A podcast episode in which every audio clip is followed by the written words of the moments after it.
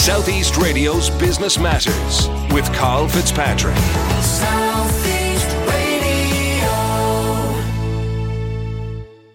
Well, it has now been reported that personal injury claims are now being made against employers by employees who have suffered injury whilst working from home. But what responsibilities do employers have in this regard, and how can they best satisfy these obligations? Crina Turley from Capella Workplace Solutions joins me now to tell us more. Crina, you co founded Capella Workplace Solutions with Victoria Yannikos. But what was the original vision for this business?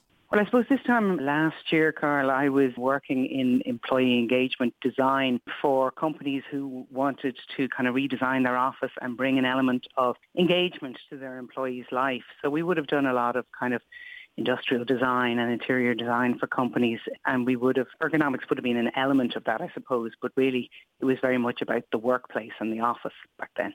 And of course, almost 12 months ago, the working landscape changed dramatically to online working. So, how did you alter your service offering to assist both employers and employees transition to remote working? Yeah, well, I suppose almost immediately the budget for any kind of office design dried up completely, and it became very clear to me that employees were going to be working from home.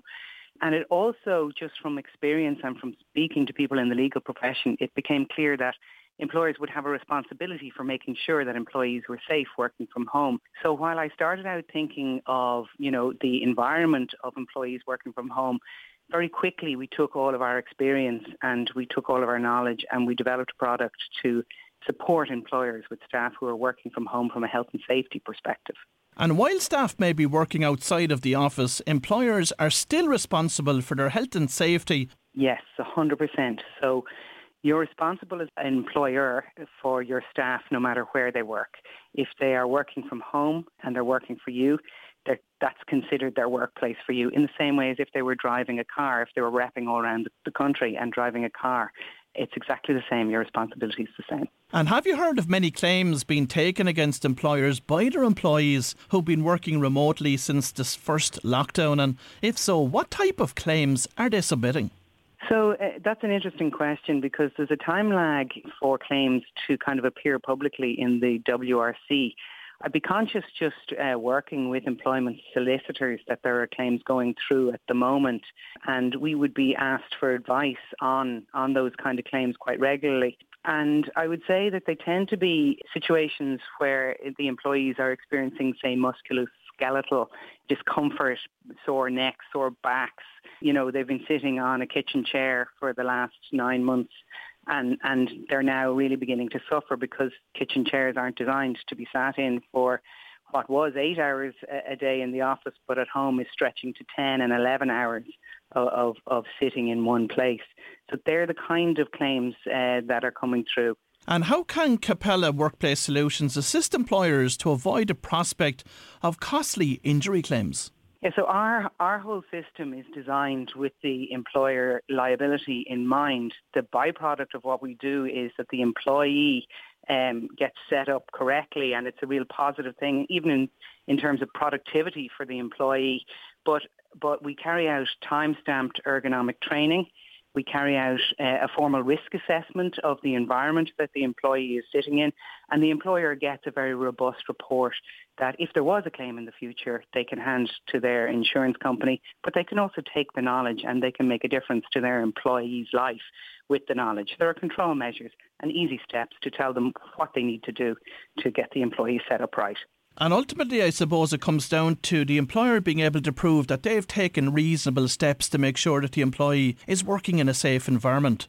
Absolutely. I mean, this isn't about uh, trapping employers. It's very much a collaborative thing. If an employer is progressive enough to inform themselves of the employee's environment and they do the best they can by the employee, you know, no one's going to, to come uh, running after them. Um, under the law, you do have a responsibility to inform yourself of the employee's work environment on the safety health uh, uh, uh at work legislation. Um, so, you know, this is a way for employers to, to deal with that, to address that liability. And of course, some employers over the last nine ten months have given staff the opportunity to bring their own desk and their own chair home with them. What are your thoughts on concepts like that? Yeah, I think that's a that's a very practical uh, uh, solution. Um, so one of the fears that employers have as they enter into this process with us is that okay, you know, we're paying Capella to do this um, risk assessment, but what's the other end of that going to look like? Am I going to need 500 euro in in furniture for my employee? And to be honest with you, we're not seeing that. So what we're seeing a lot of are kind of laptop stands and keyboards, separate keyboards and mouse. We, we, we don't see very many desks needed. You will see chairs if people don't have appropriate chairs. But there's always the option, if they're not in the office, to give them their office chair. You know, there's practical ways around it. If you don't have the budget for a laptop stand, two reams of paper will put the laptop at the height, or three reams of paper will put it at a height that makes a difference to someone's comfort uh, while they're working from home. Now, of course, while they're very practical solutions, what about things like fire safety? Is there a need for there to be fire extinguishers put into somebody's home office? So that would be one of the questions that is addressed on our uh, survey. So the employee would be asked that question, and if they tick that they don't have um, fire equipment or they don't have a fire safety policy, in their report, that'll be one of the kind of the risks highlighted and, and it'll be addressed in the report. And ultimately, it's clarified that that's actually the employee's responsibility, the homeowner's responsibility. And you mentioned the word collaboration, and I think it's absolutely key when we're talking about this particular subject. So, does the employee also have a responsibility to ensure that their work environment is safe? Absolutely. Under health and safety law, the employer has very clear responsibilities but so does the employee. You must make sure that you do everything you can to ensure your own safety while at work, whether that's in a factory or whether that's uh, while you're working from home. And is it true to say that the exposure for employers is where an employee brings a matter to the attention of the employer in terms of a health and safety risk, but the employer does nothing to actually put that right? Yes, yes, very good point. So some of the cases that we have seen and we've been asked to, to give an opinion on, I suppose, um, the employer, the employee went to their employee, sorry, went to their employer a couple of times and said, listen, this is a problem for me. I, na- I have a problem. And the employer hoped for the best. Um, I heard it described really well by a, by a solicitor recently who said that it's like having a, a work van and you bring it in for its service and you're told that the brakes are failing, but you say to yourself, oh, you know, I don't have the money to deal with it. I'll just let my employee continue to drive it and hopefully nothing will happen. You don't do that with a work vehicle and you shouldn't do that when employees are working from home. And is there a requirement on employers to actually conduct a risk assessment of each of their employees' remote work environments? Yes, there is. There absolutely is a responsibility there under the law. They have to do it. And there's lots of ways you can do this, to be honest with you. You can take it on yourself. Um, there are kind of um, good suggestions on the Health and Safety Authority's website of questions you need to ask, um, and you can send out the emails yourself, and you can um, inform yourself and deal with uh, the staff directly. If you have a, a, certain amount of employees, this gets a little bit more difficult because, say, you get 100 um, assessments back you now need to process them yourself. You need to gather the information. You need to identify who is high risk and deal with them first. And if you have 100 assessments coming back and employee number 99 is the one who needs to be taken care of immediately to avoid, avoid an injury uh, or, or discomfort, you mightn't get to him for a month and you're trying to do your day job while you're doing that as well. So you just need to be a little bit practical about how you're going to manage the information coming through and how you're going to process it. And you need to prioritise that.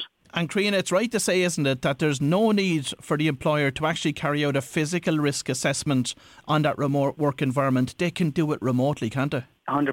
It can be done remotely. And what areas are to be covered within that risk assessment?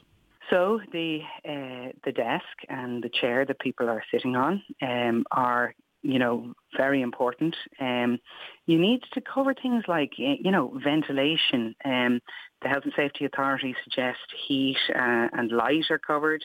It's a good idea to cover things like you know checking your electrical equipment. Uh, you need to cover the fact that um, there aren't loose cables around, that they're being uh, neatly managed to avoid a, a, trip or a fall. um, you, le- you need to look around the environment. You know, it's a good idea to get a photograph. Our system captures photographs, and then we have software in the background that measures for basic compliance. So they measure to make sure the desk is wide enough. Um, but then you'll have an ergonomist do an actual uh, visual inspection of the photographs and marry all the information um, and then kick out a, a really good searchable report. Um, so you need to do kind of similar uh, if you're doing it yourself. Anyone's welcome to reach out to me for a chat uh, about what should be in that. You know, it doesn't it, free of charge. I'll absolutely have a chat with any of your listeners about this if they're trying to manage it themselves. Well, thank you very much for that, Karina. Also, are you providing advice to your clients and asking them to have staff sign a declaration that they're actually working in a safe environment? Yeah, so this is another important um, step in the process, if you like. Um, our own reports have a, a section for uh, the employer and the employee to sign off together. Um, so really, um, in your questionnaire that you're asking, you are asking them, is their home environment suitable from for, for working from home? Um, and you want to get an agreement on that. Well, if you've just tuned in, that was Karina Turley from Capella Workplace Solutions, and I would like to thank Karina for sharing this important advice with employers and employees this morning. Southeast Radio's Business Matters with Carl Fitzpatrick.